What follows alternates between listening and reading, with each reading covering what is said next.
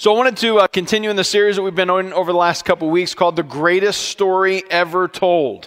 Um, this is such an awesome uh, time to take a look at everything that takes place in, at a uh, I'd say like a bird's eye view of what the Bible is talking about, going all the way from creation uh, through the nomadic tribes of Israel, going throughout the, uh, the wilderness uh, into the time of the judges and the kings, and all the way through Jesus. And we're going to talk about the early church.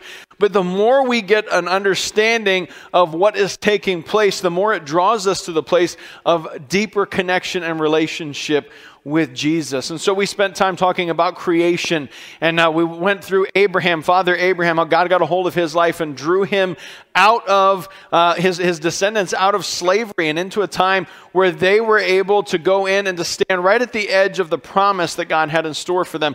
But unfortunately, because they lacked the faith to step into that promise, they ended up going back into the wilderness until an entire generation that didn't believe in God had died off so that that next generation of faith could rise up and take the promise. Hundreds and hundreds of years. In fact, as we said in the first week, if you go through the very first 12 to 14 chapters of Genesis, you're talking about nearly 2,000 years of history. Um, last week we went a little bit further in Genesis, and that covers maybe another 800 years of history. So we've covered a lot of history here in the Bible, but there's some of these things that we really need to, to focus on this morning. So I want to pick up where we left off last week was with Joshua getting ready to go into the promised land that God had said he would give to them. Now, if I can back up just a second here, Moses or, or Abraham was told by God hundreds of years earlier, nearly 600 years earlier, as he was in the land of Canaan, God visits him and says, Your ancestors will possess this land. This will be theirs. Everything you see will be theirs. And Abraham had to walk by faith and never seeing the promise for himself and the children of Israel, that would be his descendants, they ended up going into slavery, ended up going through the wilderness, but they're at the place now where they're just about to step into God's blessing, which is what I want to look at today, is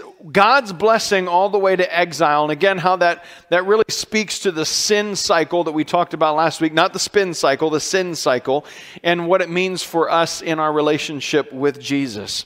And so here's what God is speaking to Joshua. We can read this in Joshua 1, verses 6 through 9. He says, Be strong and courageous, for you are the one who will lead these people to possess all the land I swore to their ancestors I would give them. Be strong and very courageous. Be careful. Say that word for me. Say careful. Oh, be careful to obey all the instructions Moses gave you. Do not deviate from them, turning either to the right or to the left. Then you will be successful in everything you do. Study the book of instruction continually. Meditate on it day and night so you will be sure to obey everything written in it. Only then will you prosper and succeed in all you do. This is my command be strong and courageous. Do not be afraid or discouraged, for the Lord your God is with you wherever you go. So I want to start here by looking at what God is defining as the terms of blessing for Israel. Now, we talked about this a little bit uh, a while ago in a series that we did called The King is Coming, and how, as they're getting ready to take possession of the promise that God has for them, He tells them, I have some concerns for you. I'm worried for you that in the season of blessing, you might become convinced that everything you have is yours, that you did it, that you accomplished it. And so it's in the same spirit that God is speaking to the, the Israelites and telling them, when you go into the promised land, here's what is most important. It's not finding the nicest house and checking out Zillow. It's not going on Carvana and finding the newest, the latest model. It is spending time with me, spending time in the Word of God and meditating day and night. Now, I know we hear the term meditating, we think transcendental meditation. That's not what he's talking about. He's saying it should be on our thoughts, on our minds every single day. And then that next most important part, we should be living it in every single action and step. And he says that only when you do this will you be successful. Now, if I've said it once, you probably heard me say it 50 times. Whenever we see in Scripture where God uses covenantal uh, terms, it's always if you, then I. If you do this, then I will do this. And he's laying this out for them right here. If you obey the laws of Moses, if you meditate on it, if you study it, if you obey it, then I will bless you. Then when you go into the land, you'll have nothing to fear because I will be with you. These are his terms of blessing that he is giving for Israel. So Israel says, Yes, this is what we're going to do. I'm sure many of you remember the, the great line from Joshua that you've seen on every single uh, Dollar General plaque that has ever been made. As for me and my house, we will serve the Lord, right? You've seen that before? That's what Joshua culminates with. He says to the people, Listen, we're about to enter the land. There's going to be a lot of things that we could choose, but as for me and my house, we're going to serve the Lord. And all of Israel says, We're going to serve the Lord too. And so they go into the promised land. Now, God is with them. He tells them, I'm going to help you to conquer. Every single enemy that you come up against will not be able to stand against you. You're just going to conquer all of them. They go in, and the first battle they take on is the Battle of Jericho. Anybody hear the Battle of Jericho before? Okay, a couple of you. Yeah, go to a chorus concert. They sing it in every single one. Joshua fought the Battle of Jericho. Jer- sorry. Jericho is a fortified city in the promised land, and God says, I'm going to give it to you.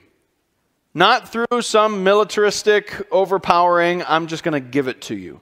And here's how you're going to do it. You're going to go in, you're going to march around the city for seven days. And on the seventh day, the seventh time around, you're going to blow the trumpets and shout and just believe by faith that God has given you this city. And so we read this is exactly what happens. They go around, they shout, the walls come down, they take over the city. They go on this conquest to just start beating all of the different people in the regions because God's telling them, I have blessing in store for you.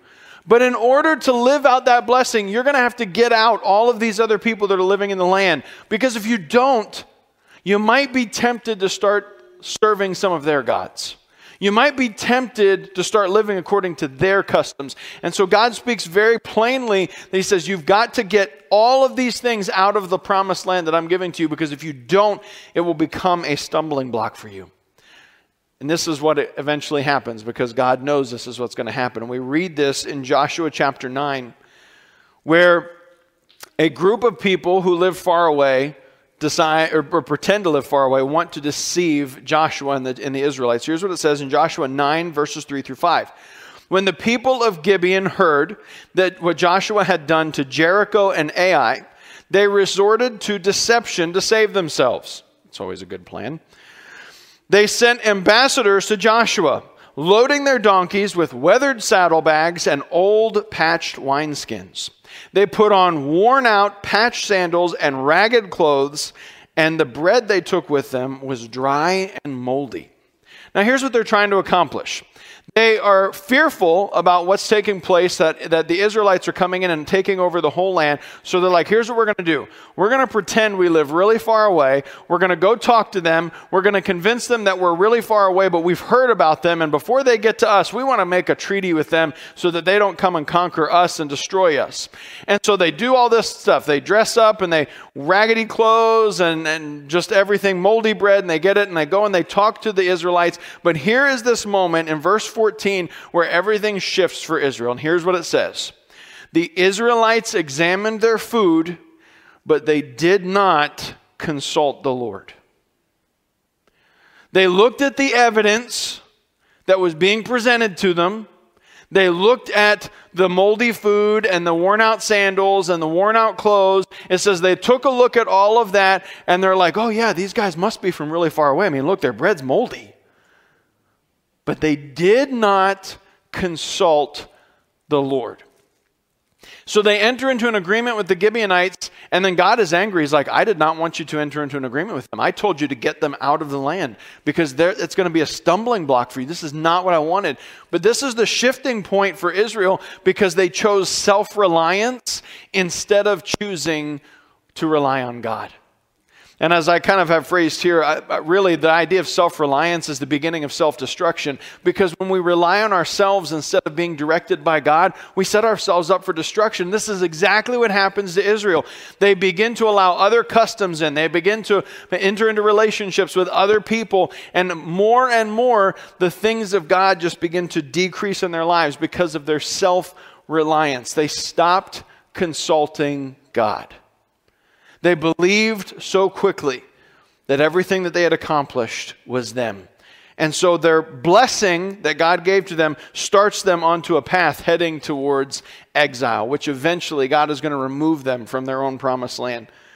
But here's what we can read then not long after that because again that all of that takes place and then at the end of Joshua's life in Joshua chapter 24 is where we see Joshua saying, "You guys are going to have to decide what you want to do, but as for me and my house, we're going to serve the Lord." Joshua dies, he is buried, now Israel has no leader again, okay? But here's what it says in Judges chapter 2 right after the time of Joshua, uh, verse 10. This is we're talking about Joshua's death and it says after that generation died, another generation grew up who did not acknowledge the Lord or remember the mighty things that he had done for Israel. What a heartbreaking statement. After God has done all of these things, let's just revisit it really quickly, taking the Israelites who were slaves in Egypt he blesses them like the people of Egypt give them all this gold. They send them out into the wilderness. They go in through the promised land. They remain blessed through the promised land, into the promised land. They're living there. They're conquering. They're doing all of these things. But there is a generation that is born to this people that did not know about the powerful things of God. You know, I, I, look at this, and this is one of those moments where I see like history repeats itself. Can I, can I say this? I think that the world that we're living in today, we're witnesses to a generation that has yet to see the powerful things of God. We're, we're, you know, probably your grandmother, maybe even your mom or your dad, they had stories about the powerful move of God and the awesome things that God did in this time or in this place, or they would talk about powerful church services, miraculous healings, the, the move of the power of God, the Spirit of God moving. They talked about all of those things.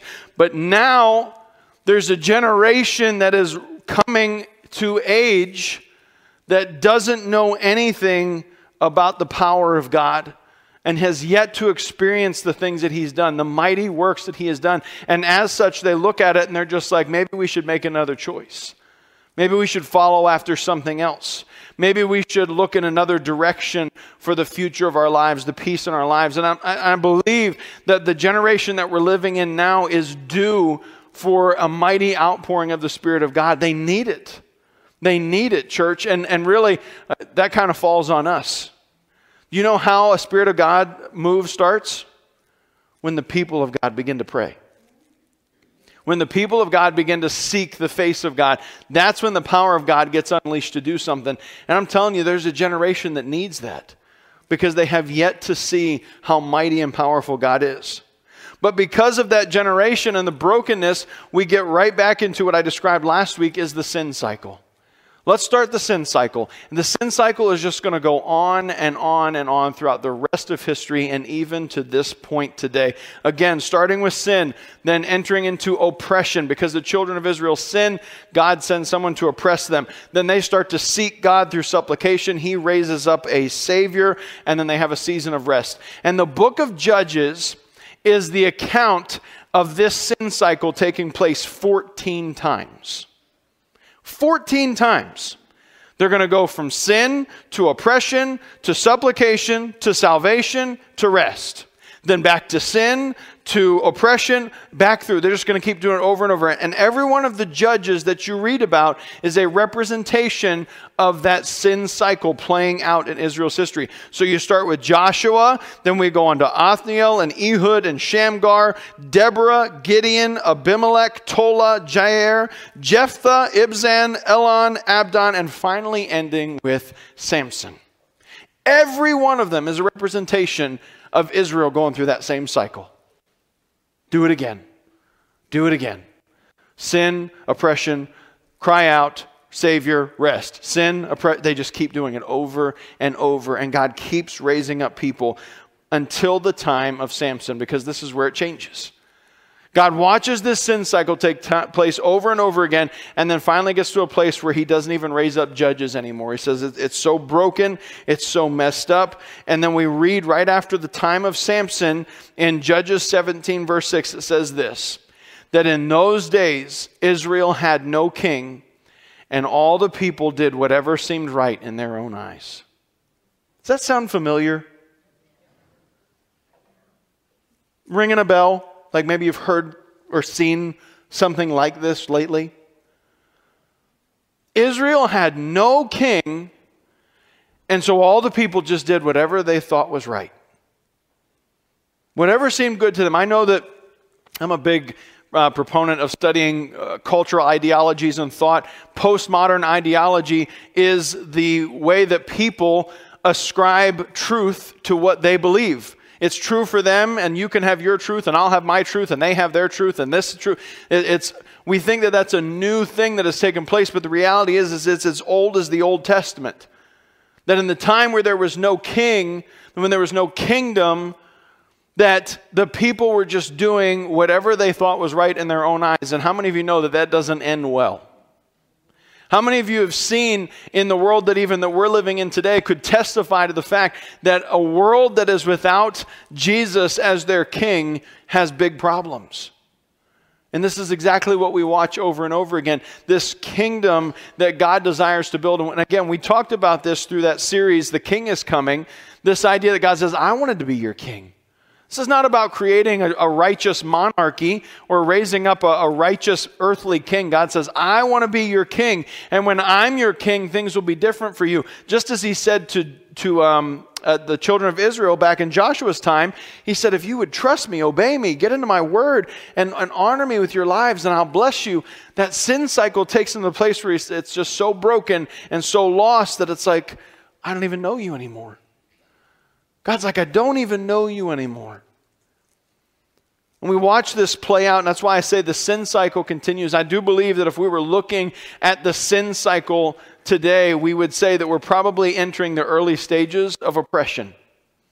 We look at the church and we're getting, we're getting frustrated, right? The church is getting frustrated from a, a kind of a a standpoint of, hey, we're starting to see people come against us, speak against the church, hatred towards Christianity, uh, hatred towards uh, evangelicals. We're, we're, we're entering into that season where there's going to be oppression because that sin cycle has played out over. And I'm not being prophetic when I say this, it's happened hundreds, if not thousands, of times throughout history until that oppression brings people to a point where they're on their knees.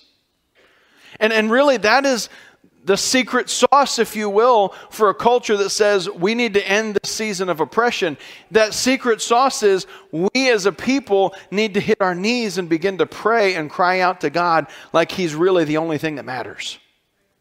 And, church, that's what it takes for the kingdom of God to be restored in people's lives.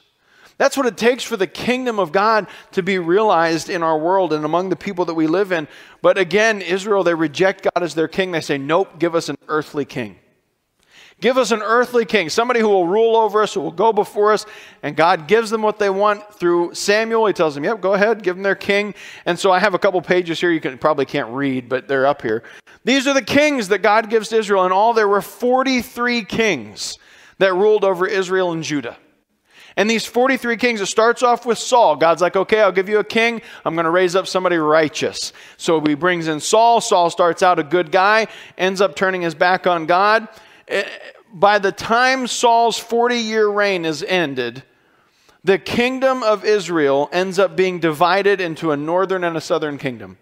God's people, the land of Israel, the promised land that he gave to his people, ends up broken and separated, has to be put back together by David, but then his son Solomon also rules over it, but then from there it breaks again. And then we have a divided kingdom, which is what you read about in 1st and 2nd Chronicles, 1st and 2nd Kings, when you're reading in Jeremiah and Isaiah, when you're going through the prophets, you're reading about the broken kingdom of Israel. Broken because they chose themselves and self reliance instead of God.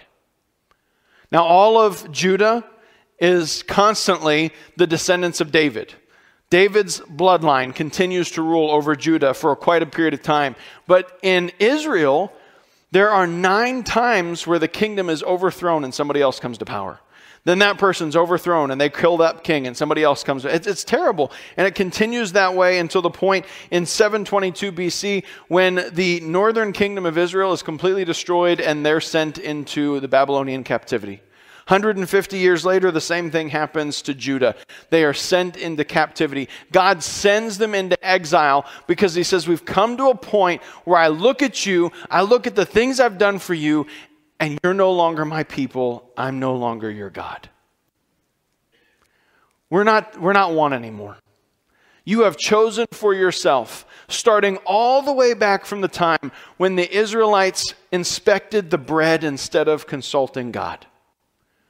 It started that cycle to bring them to a place where they're in exile because they've chosen self instead of choosing God. In church, I look at it and I see it, and I think for us, we can read these things and we're like, wow, those people must have been so dumb. Well, if God doesn't return and there's a history written about us 500 years from now, I can guarantee you I know what the preachers are going to be saying about us. Wow, those guys were so dumb. What were we doing? What were we thinking? The world that we were living in, the brokenness that was around us. And again, I don't point this as a finger at people to say that we're all messed up, we're all screwed up. God says throughout the time of Israel's history that there was always a remnant, a small portion of people who remained faithful but he still had to send Israel and Judah into exile as a whole because he said, I need to save the majority and not just the minority. Church, we're watching it happen. We're watching the sin cycle go through again. Where sin becomes rampant. I mean, let's, let's just take a poll, all right? Not that I'm a huge fan of those. How many of you would say that sin is rampant in our world? Okay, would anybody disagree? I, that's harder to tell. And anybody, you want to raise your hand and say, nope, sin is under control right now. We're good. Anybody? Okay. How many of you would say that the church is starting to undergo some oppression? Would we agree with that? Yeah. This is the exact same thing that's happened time and time again. Now, let me ask you this. How many of you think that the church has become so desperate that we're, that we're on our knees and on our faces before God?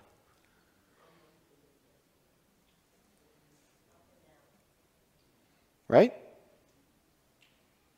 But that's where the sin cycle takes us to.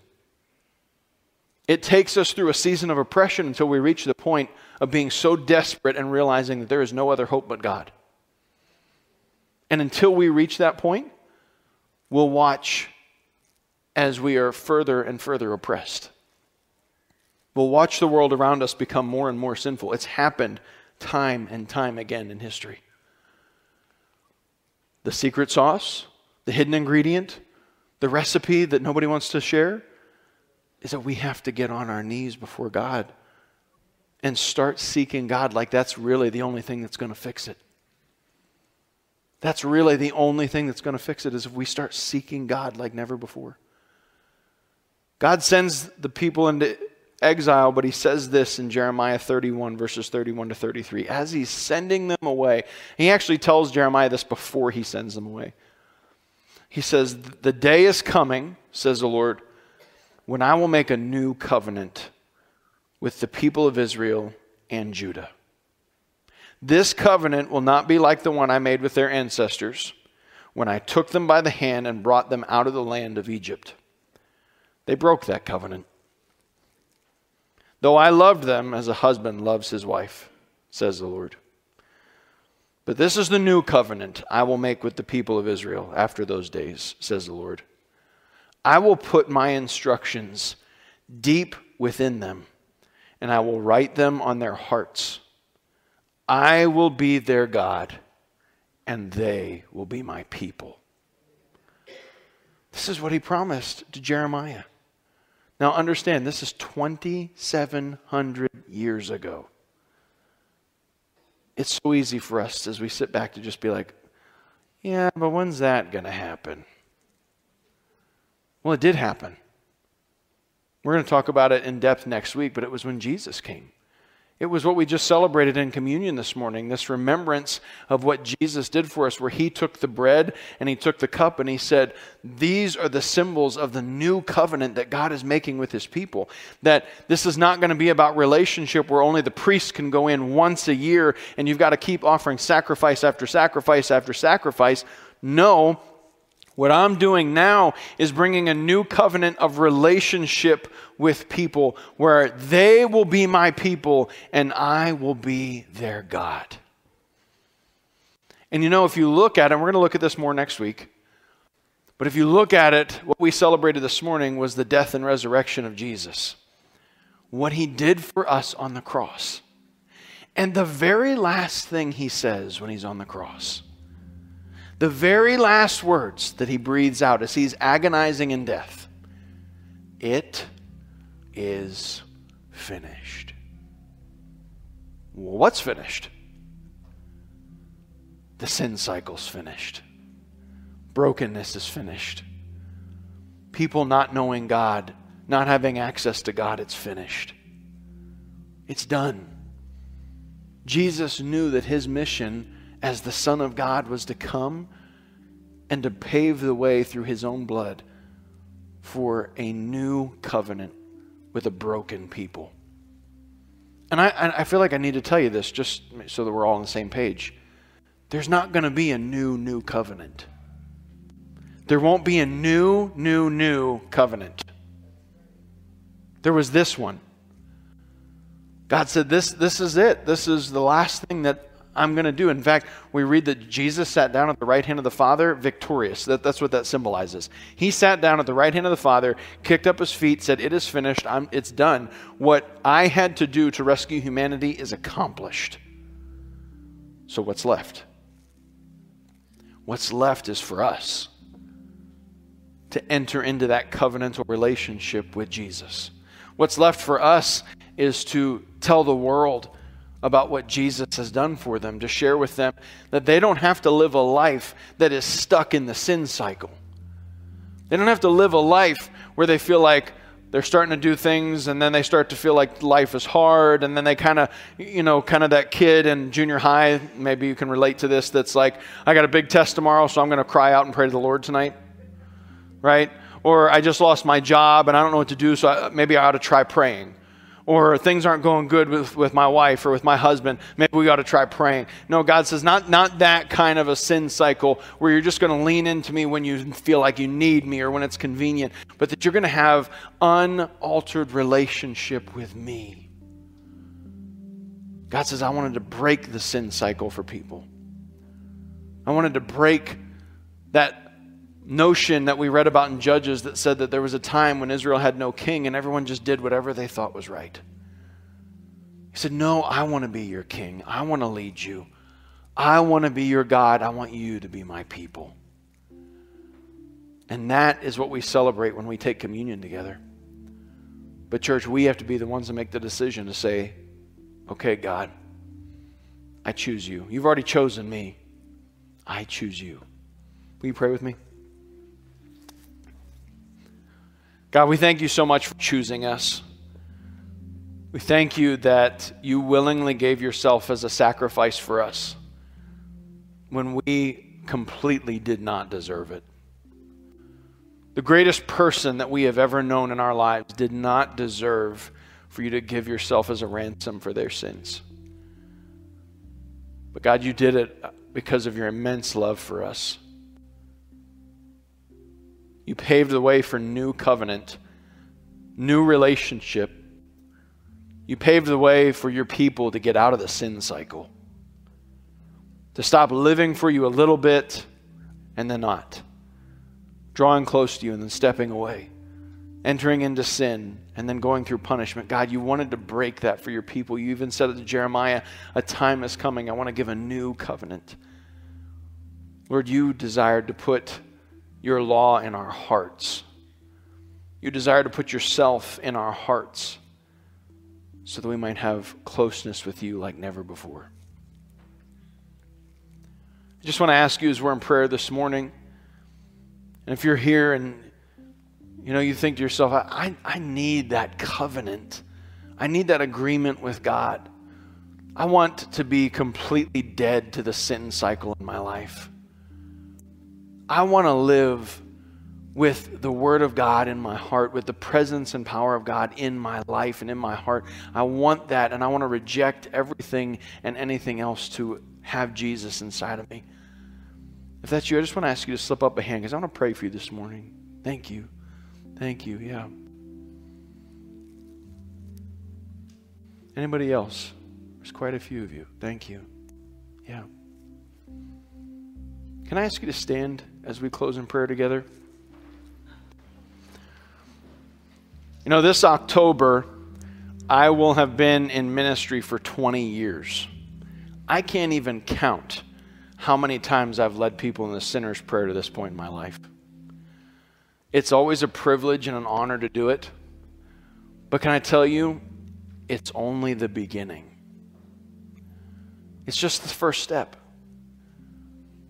What happens after that is choosing to walk in relationship with God. And just like he said to Joshua, he said, For as long as you study the word and meditate it and live according to it, I'm going to bless you and take care of you. But if you turn away from it, I can't bless you anymore. You know, we almost get this vision of God that He's like waiting for the moment when we're going to screw up so He can pounce. Go ahead. I, know they're going to screw up. I know they are. God doesn't look at us that way. God looks with longing to bless us. Could this be the moment that I can finally bless them? Could this be the moment where everything changes and I can finally bless them? That's how God looks at us. So I want to lead you in a prayer this morning, and whether you raised your hand or you didn't, there were quite a few of you who raised your hand. But I want to believe for the power of God, this new covenant that we celebrated this morning, to break the sin cycle in our lives so that we can live every day for Jesus. But that's the decision you have to make after you leave this place. God, I'm going to live for you tomorrow. God, I'm going to live for you on Thursday. Next Saturday night at 2 a.m., I'm going to live for you. I'm going to choose you. And when we do that, that's when we honor the covenant that God has given us. So, will you pray this with me this morning? Lord Jesus, I thank you for your love and for your great mercy. I thank you for loving me enough to die for me, and that you broke the sin cycle off of me. I want to choose you. I want to choose covenant with you. Come into my heart and be my God. I will be your child. In Jesus' name. God, that is truly what we need.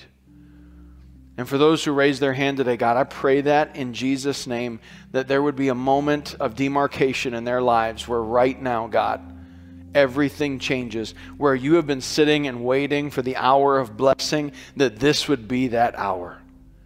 God, that they would open up the doors of blessing as they step into covenantal relationship with you, where they say, I am God's and He is mine. Lord, I pray that you would break the sin cycle off of your people. God, we don't want to be a people who just keep going and tripping over the same things over and over. And we know that your grace is sufficient, God. But we also know that the blood of Jesus paid for that to be broken off of us in Jesus' name. And so I pray that over each of us, God. I pray that as we go into our lives, as we try to live in a way that glorifies you, that we will truly honor your sacrifice and all that you have done for us, God. And we thank you, Lord, and we give you praise in Jesus' name. Amen. Amen. Listen, if you said that prayer today, can I ask you to do something for me? Can you text Jesus FLC to 94,000? We would love to connect with you and just try to help you to take those steps into right relationship with God. Partner with you as you're taking those, those first steps. Also, um, if you need prayer, our prayer team will be up here in the front and would love to pray with you. But go out and take a step in covenantal relationship with Jesus. Love on each other and be encouraged